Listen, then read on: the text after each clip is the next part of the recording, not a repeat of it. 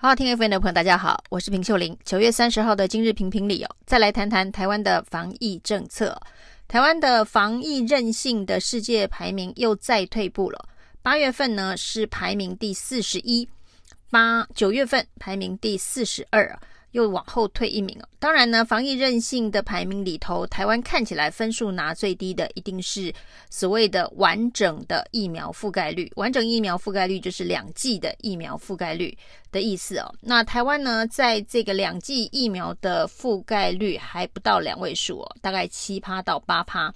之间哦，可以说是施打疫苗的速度非常的慢哦。那最近当然陆陆续续来了很多国际认证的疫苗 B N T、A Z 陆陆续续的到来哦，但是仍然还在拼一剂的覆盖率哦，因为我们的一剂的覆盖率也都还没有达到所谓的六成的群体免疫的可能性哦，而且呢，大家所谓的群体免疫也是要打完完整的两剂的疫苗覆盖率哦。那当这一个美国宣布在十一月极有可能会所有的入境旅客都必须要求施打两剂疫苗，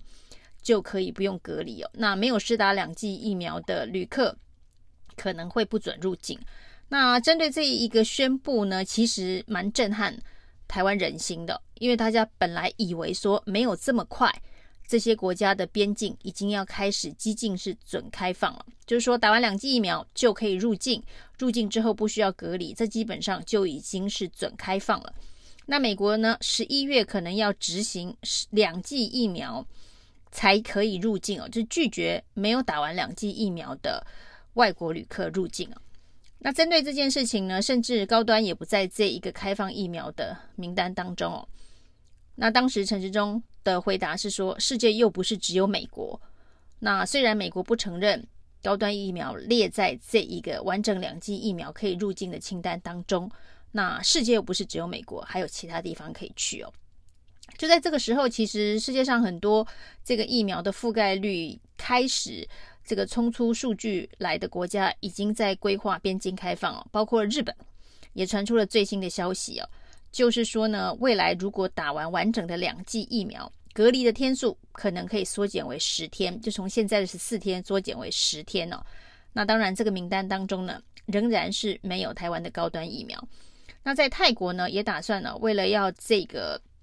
恢复观光，所以呢打算呢也有打完两剂疫苗入境可以只隔离七天的相关的这一个政策。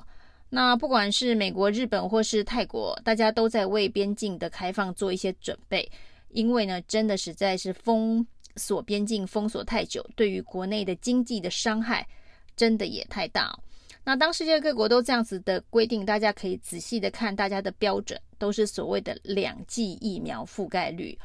那所以呢，台湾的韧性会排名在这个事后世界的落后段也不是没有道理，因为台湾的两剂疫苗的覆盖率只有 百分之七 到 百分之八， 都还没有破两位数哦。那陈时中可以耍嘴皮子的说，世界上又不是只有美国，接下来他可能要说的国家真的越来越多。现在遇到日本，他可能也可以回应，世界又不是只有日本。那还有泰国，世界又不是只有泰国。所以世界呢，少了美国，少了日本，少了泰国，这三个地方对台湾的这一个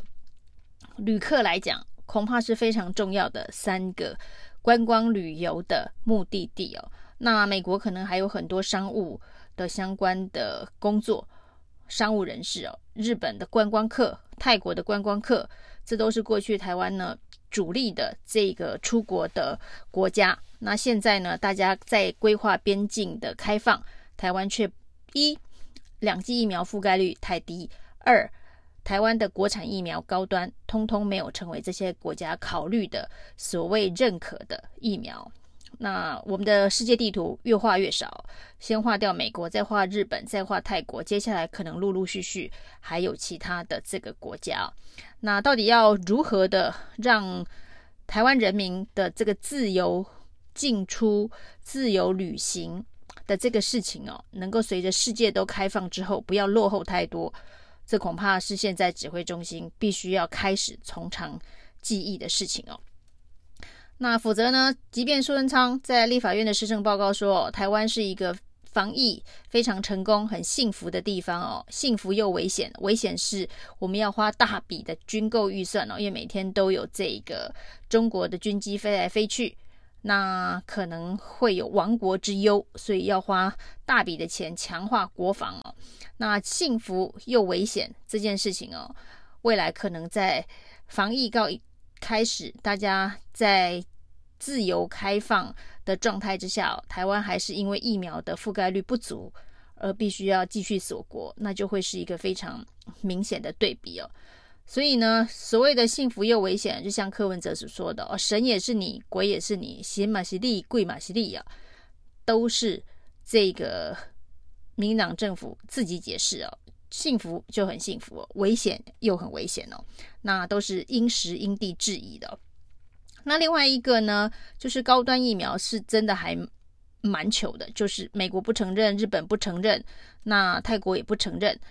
那对于美国这件事情呢，陈时中是说世界又不是只有美国。那对于日本这件事情呢，陈时中显得比较保守，说呢会请外交部再去跟日本协商哦。那日本的新首相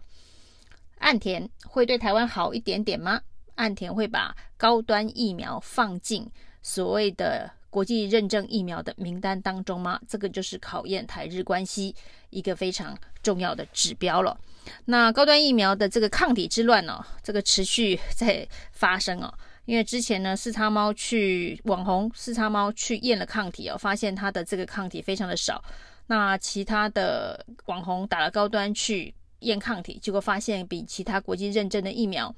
也少了将近 百分之七十五， 只有四分之一哦。那整个事件呢引发哗然之后呢，这个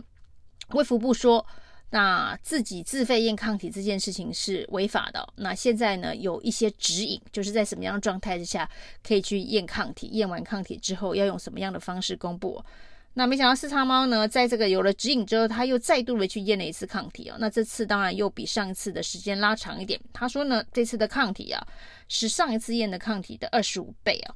那他说呢，已经都变成二十五倍，这个抗体暴增哦。可是似乎现在没有人来这个，像柯文哲就没有来说这个态度不同哦，就说呢，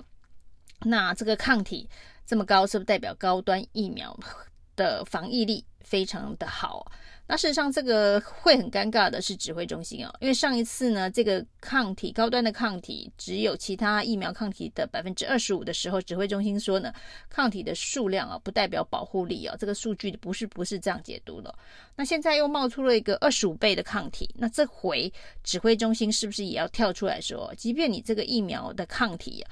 呃，暴增了二十五倍哦，那仍然不代表是有保护力哦，因为是同样的科学逻辑嘛，就是高也不是，低也不是哦，不能用这个抗体的浓度来解释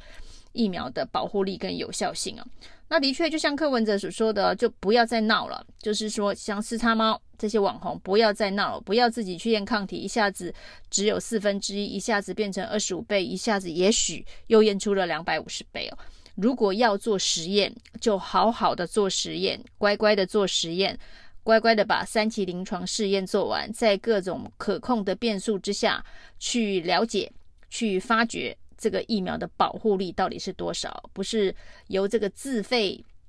去验疫苗的各式各样各路人马去公布自己的抗体浓度哦。那抗体浓度这件事情哦，这个暴增二十五倍是好事吗？如果暴增二十五倍是好事的话，那些打错没有稀释 B N T 疫苗的二十五位民众就不必密切的观察它的抗体浓度，因为有的时候呢，过度刺激抗体浓度可能对于这个疫苗反而是有一些副作用，这才是为什么这二十五位误打了没有稀释，也就是六倍浓度的 B N T 疫苗会有疑虑的地方，不然大家就多打几剂浓度就会变高，那这样子就有保护力的嘛。所以呢，别再闹了，要做实验就好好做实验哦，三期临床试验老老实实的做，好好的做，而不是任由这些网红在那边乱验抗体，乱公布哦，一下子 百分之二十五， 一下子二十五倍哦。那对高端来讲才有可见的长远的未来哦。那也许在真的做完三期临床试验，有很好看的数据出现之后，世界